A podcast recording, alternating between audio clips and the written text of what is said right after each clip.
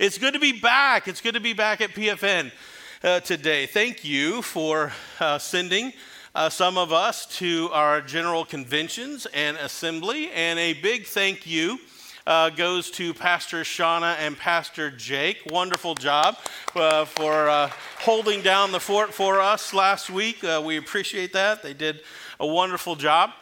Thank you also to all of our volunteers that volunteer every single Sunday to make a Sunday happen. Do you know we have over about 100 volunteers every single Sunday just to make Sunday happen here at PFN, and we couldn't do it without you.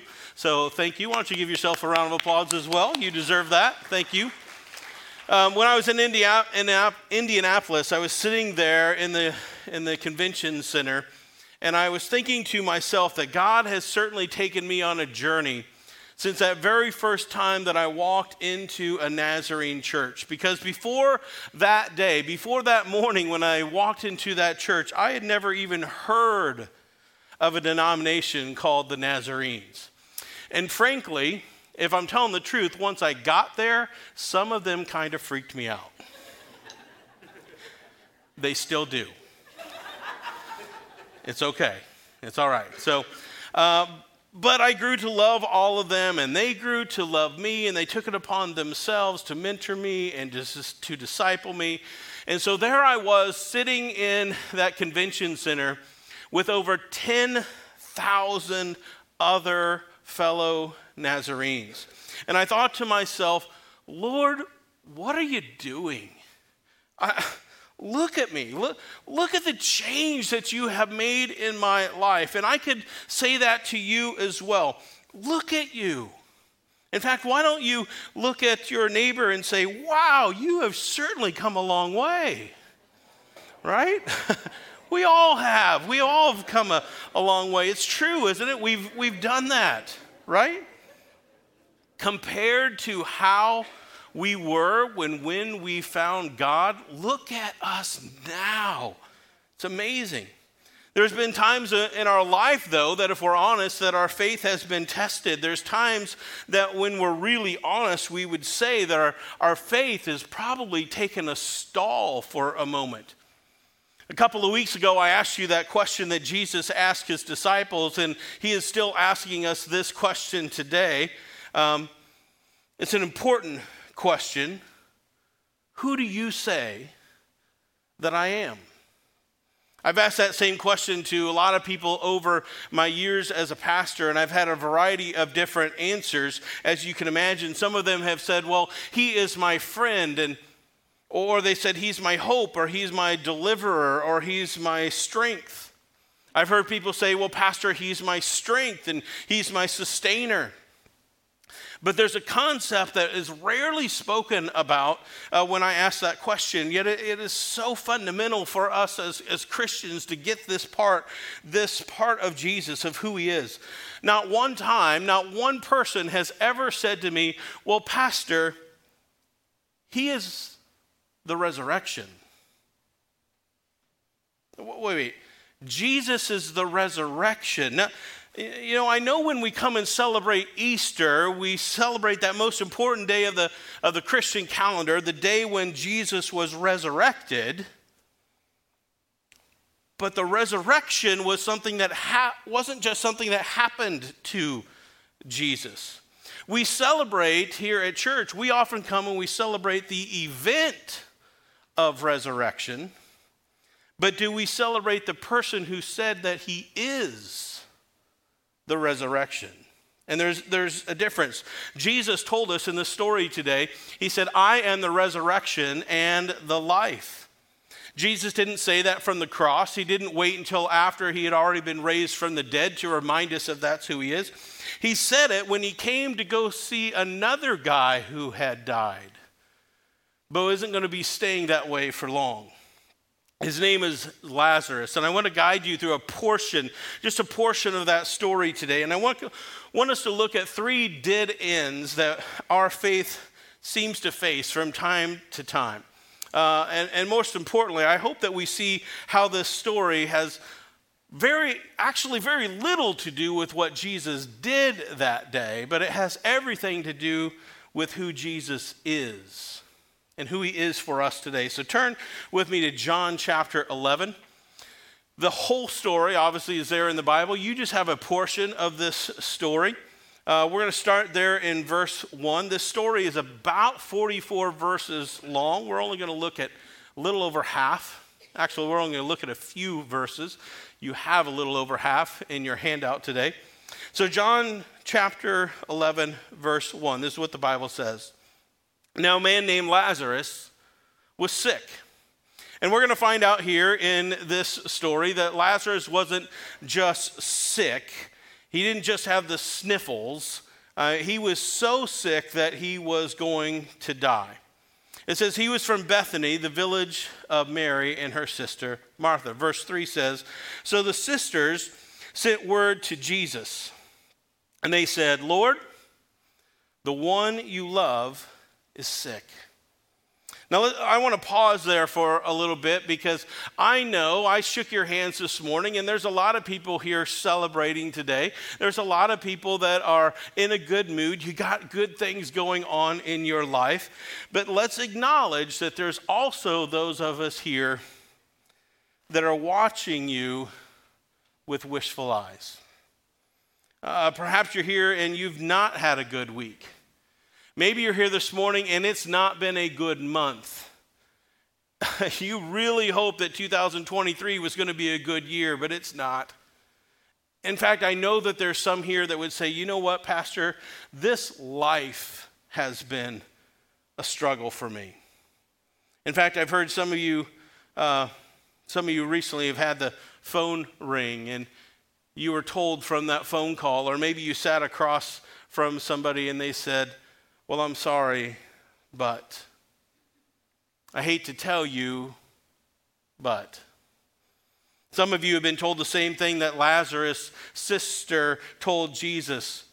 The one that you love is sick.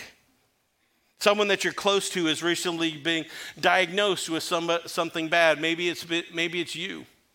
Or maybe you've heard the news recently, the job that you love isn't going to last much longer. We can't afford to keep you any longer. Or what you thought was going to be the dream marriage has honestly turned into a nightmare. Or a close friend may have hurt you. Or you hear those dreaded, the worst four words in any relationship. We need to talk. They're the worst, right? Maybe you're parents have let you down. Maybe your kids have let you down. So on and so forth. You know what I'm saying? Life is hard. Life isn't always easy. Sometimes life just actually stinks. Sometimes life is just difficult. When I go to bed at night, I put my phone right next to the bed, right next to my head. And I do that so if it rings, I will hopefully hear it. And I hopefully wake up and hear that. But when a pastor's phone rings in the middle of the night, let me tell you, it's rarely good news. When a pastor's phone rings in the middle of the night, I've had no one call me at 2 a.m. and say, hey, guess what, Pastor? I got the promotion. Nobody does that. Nobody calls me at 3 in the morning and said, hey, I just had to let you know that we got a new car. No, don't call me at 3 a.m. I'm happy for you in your car, but no. See, if my phone rings in the middle of the night, it's usually bad news. Although I did have a pastor friend of mine, his wife was woken up by a phone call, and it was well past midnight, and the church member on the other end was in a frantic. And they said, Kim, not the Kim you're thinking of, not Kim Brock, it's not that Kim, it's the other Kim, all right? So they said, Kim, I have an emergency and I need your help.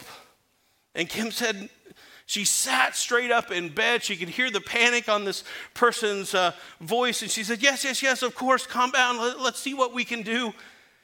And the person said, Kim, this is serious. I'm in trouble. I'm baking cookies for my son's class tomorrow at school and I ran out of sugar. Would you bring some over? This has not happened to me yet. And Cheryl Sherwood, should never happen to me. You know she's thinking it. right? Right? She knows. She knows she just got caught. So, see, usually when a pastor's phone rings in the middle of the night, it's a matter of life and death.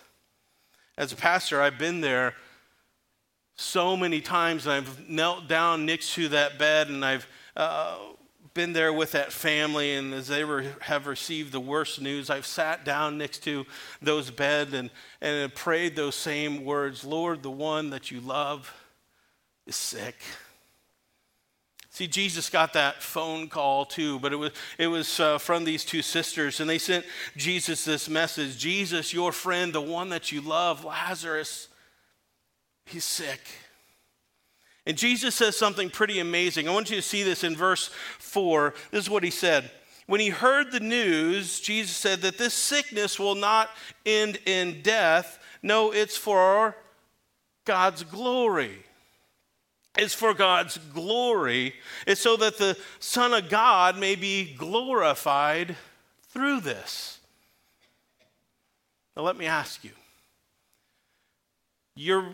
You can probably think of the worst moment of your life. For some of you, that worst moment is already past. You're through it and you survived. It was terrifying and it was horrible. But I hate to say this, but the reality is some of you still have that worst day coming. I don't know when it's going to be, but it may be coming. What if?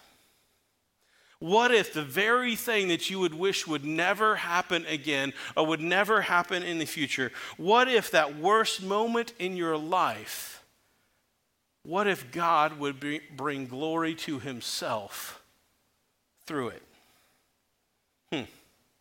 I'm not saying that God caused it to happen. I would never say that. But what if God is saying in that moment, in your worst moment, I can use this. I can use this for my glory. Let me give you just a quick summary of verses 5 through 14. You can read it on your own. It's there in front of you. But basically, everybody thinks that Jesus is going to drop everything that he's doing, and he's going to go see his friend Lazarus. But what does Jesus do? The story says that Jesus does nothing. For 2 days, he doesn't do anything. Zip, nada, nothing. We don't know what Jesus was doing. Maybe he was watching TV. I don't know. But he's not helping Lazarus. He's not going to Lazarus. And 2 days later, he says this to his disciples. 2 days have passed, and he says, hey, now let's go back to Judea. To which his disciples are thinking, are you crazy? Don't you know that there are people there that want to kill you? And if they kill you, they might kill us. Are you nuts? And he says, no, Lazarus has fallen asleep, and we need to go wake him up. Now, this wasn't a Sunday afternoon. He was not taking a Father's Day Nazarene nap, right?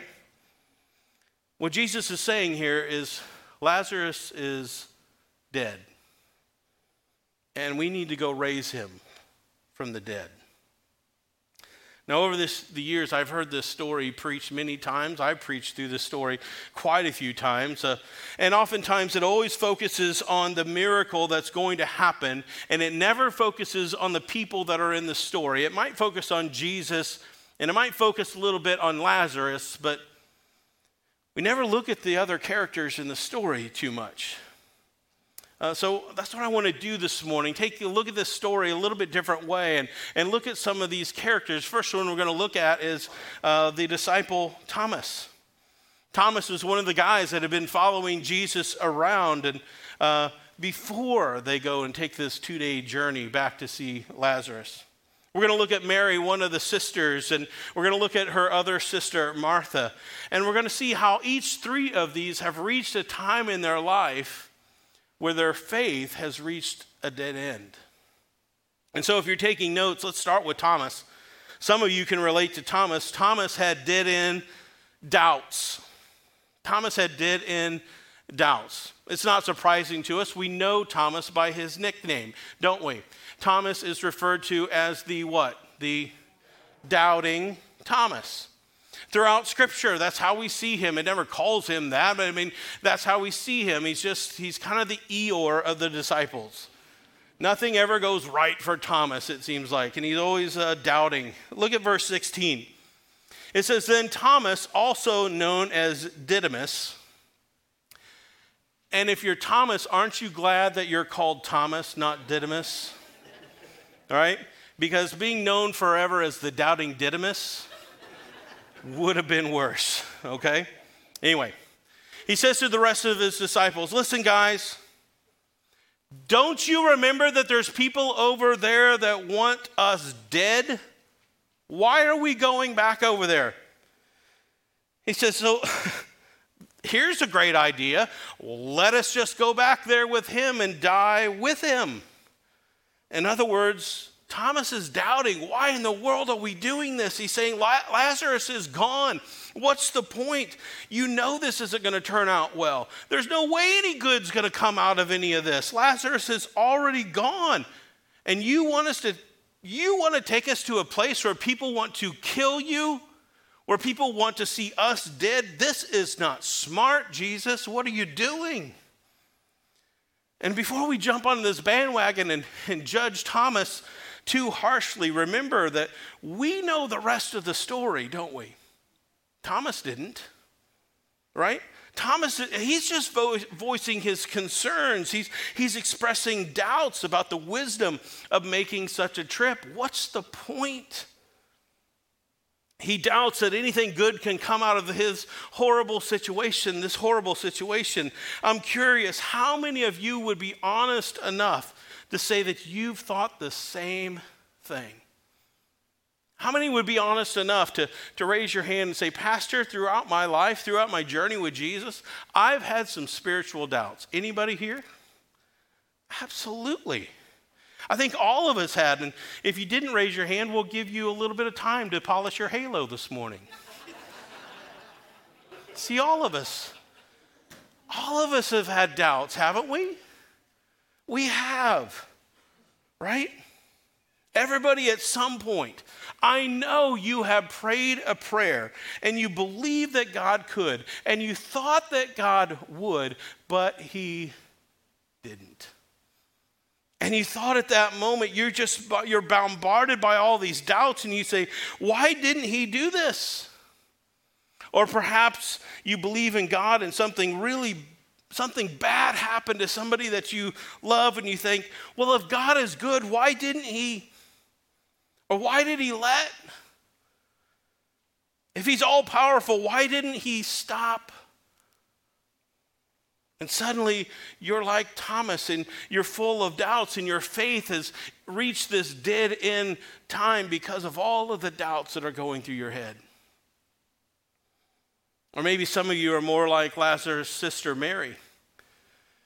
She didn't have dead-end doubt level of faith, but if you're taking notes, she had reached a dead-end discouragement. Dead-end discouragement. You just don't see anything good happening. When are we going to ever get a break in life? See, Mary was very, very discouraged. We see this if you look at verse 20. It says, "When Martha heard that Jesus was coming, she went out to meet Jesus." But where was Mary? She didn't even go see him. She's back at home. She's like, "Why bother? I don't even need to go out and see Jesus at this point. I mean, my brother is already gone. There's nothing that he's going to be able to do." And maybe honestly, when you think about your situation, you're saying the same thing. What are you going to do now? It's right. You just think, well, maybe my life isn't supposed to change. Maybe I'm always going to feel alone. Maybe I'm always going to be depressed. Maybe it's too late that I'll never get that job that I want, or we're never going to have the marriage that we dreamed about. And you say, "I'm stuck. I'm discouraged, Jesus."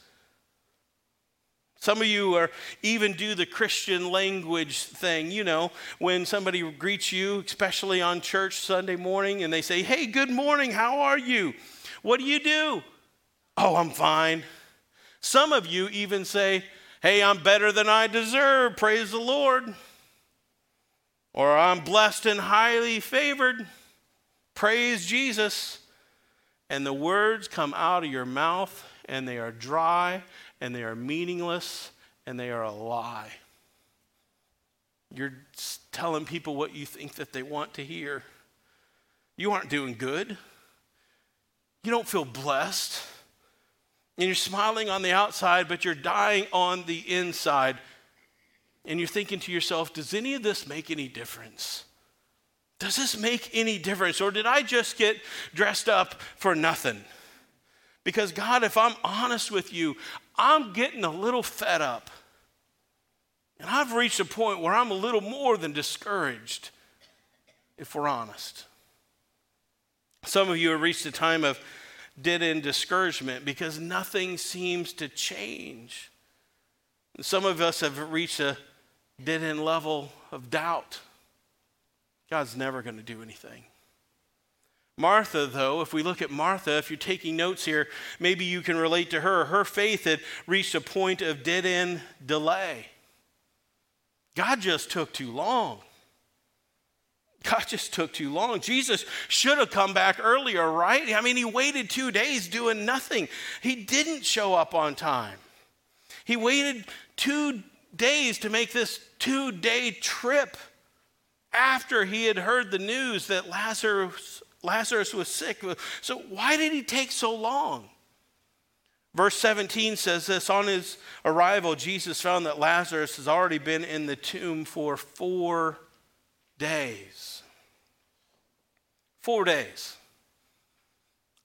Why would that matter?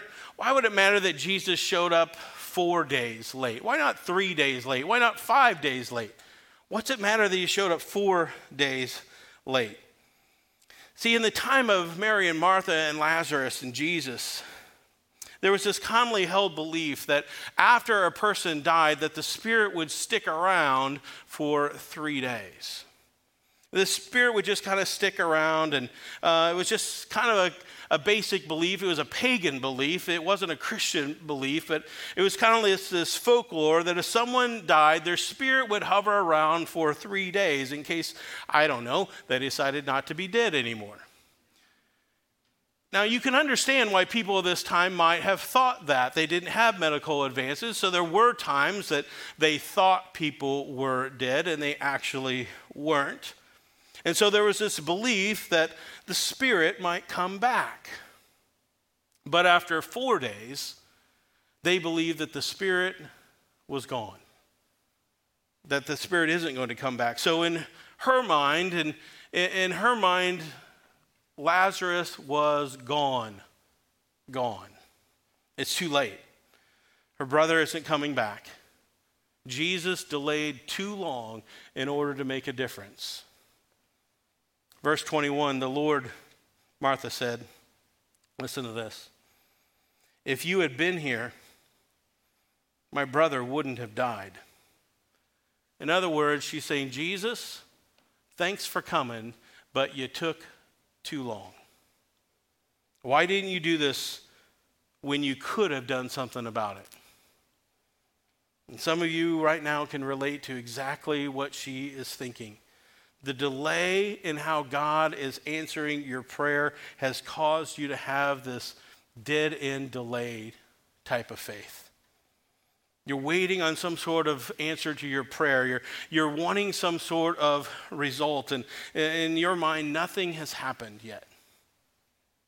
Some of you, you're praying for a loved one to experience the goodness of God. You're praying for that loved one to come and to know Christ and for them to turn their life over to Christ. And you prayed and you prayed and you prayed all the time. And the more you pray, the further they seem to get away.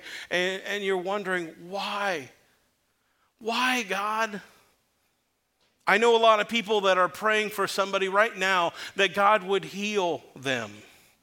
Because you believe that we serve a God who says, with me, all things are possible. And so you pray, and you pray, and you pray, and God's not doing it. And your faith is reaching this dead end because of what we think is God's delay. I know people that are struggling financially. You've been praying and praying and praying for some sort of financial relief in your family. Nothing's changing. Nothing's happening. And you're thinking, why, God? Why are you waiting so long to answer me?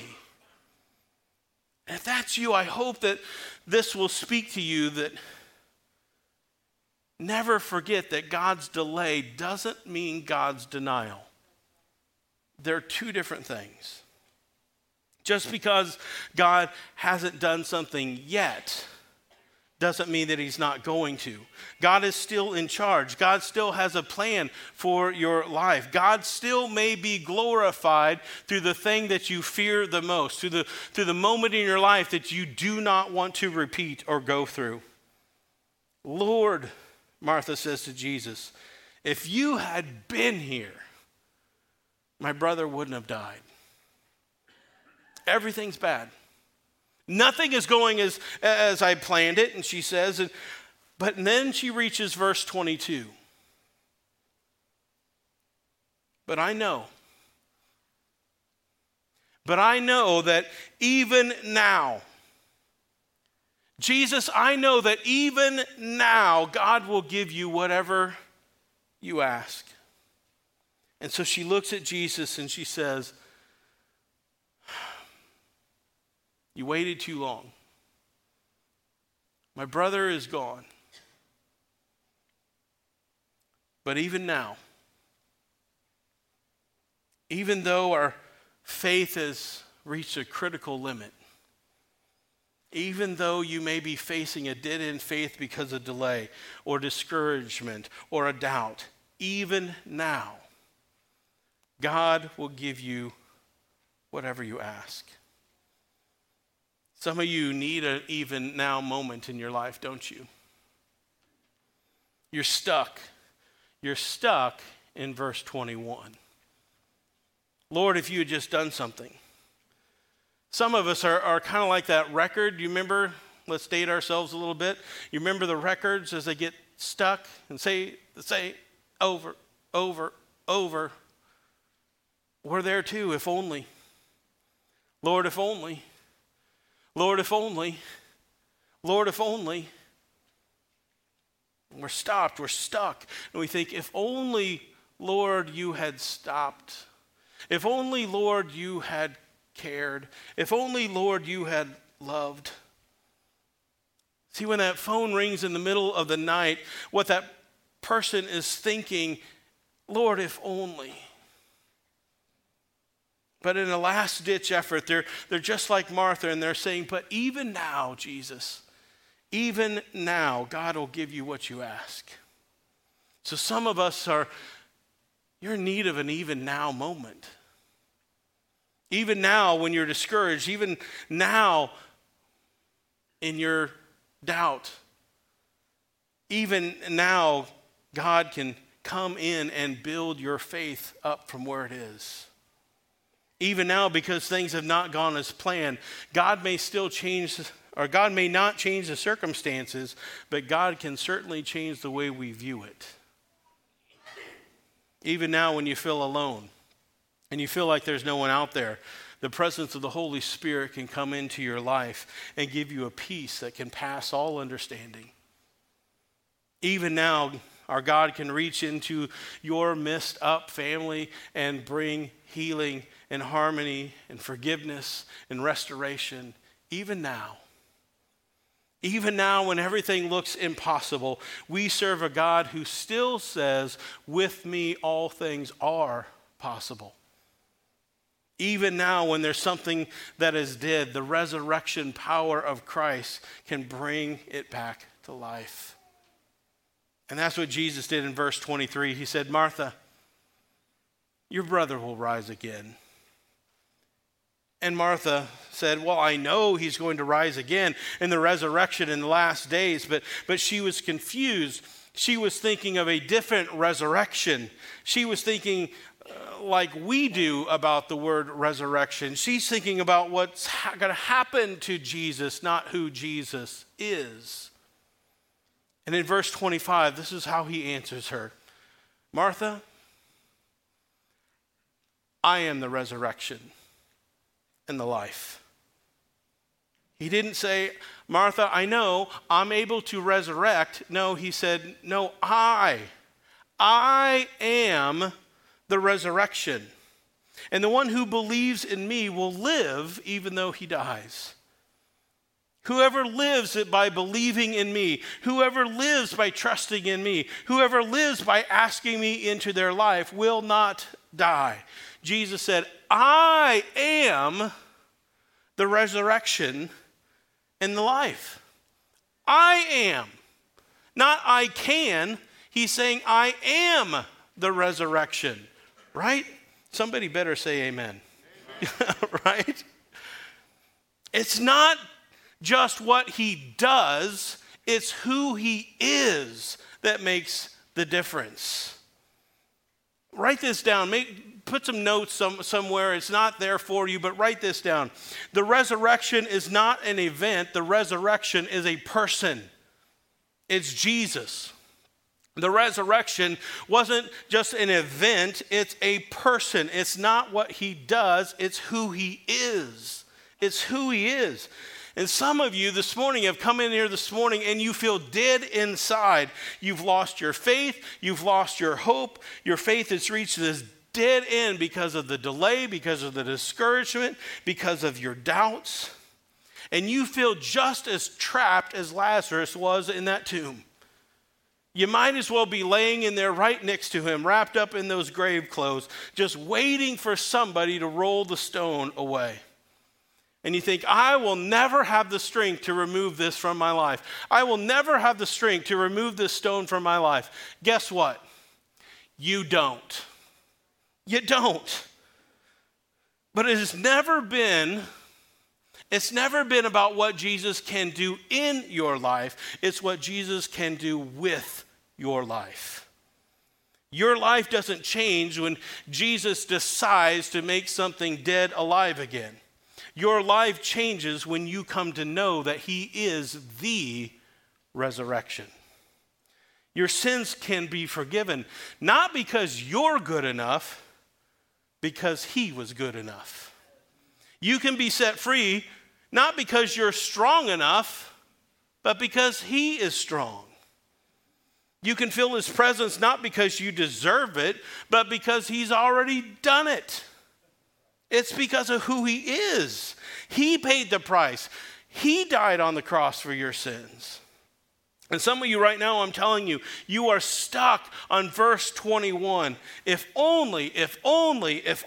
But when one movement from God, you can go from verse 21 to verse 22.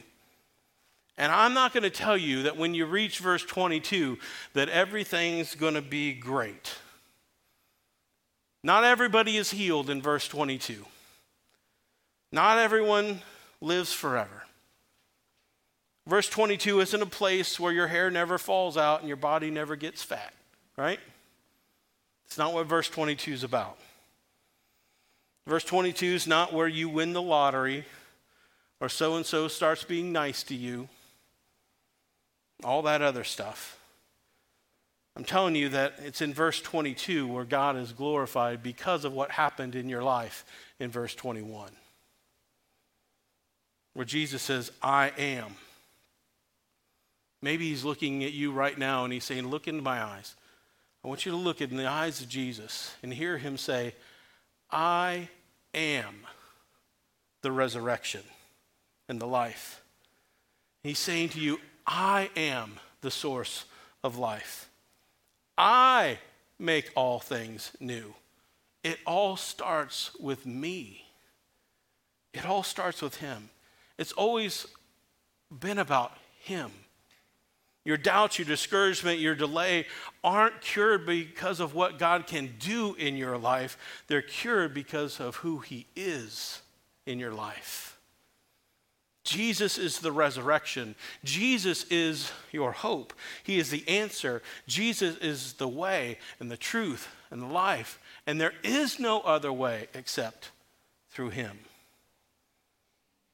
And then in verse 26, I see him looking right into the eyes of Martha and he says, do you believe this? Do you believe it? Would you stand with me as we pray? today? Jesus is asking us the same question. Do you believe this? Do you believe that Jesus is more than what he can do? The gift is just Jesus himself. And we don't come to him because of what he can do or the tricks that he can do or the miracles that he can pull off. We come to him because he is the resurrection and the life. We come to him because of who he is. So let's pray together. Heavenly Father, Lord, we thank you for this day, this Father's Day. Again, Lord, we thank you for being a good father to us. Lord, if we're honest, there's a lot of us here that are in a dead-end type of faith. We are so discouraged. We've seen and felt the delay, or we even have the doubts.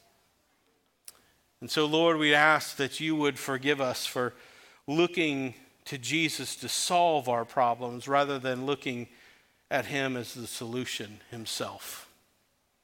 We need nothing else than you. And Lord, in our verse 23, it may not look all rosy.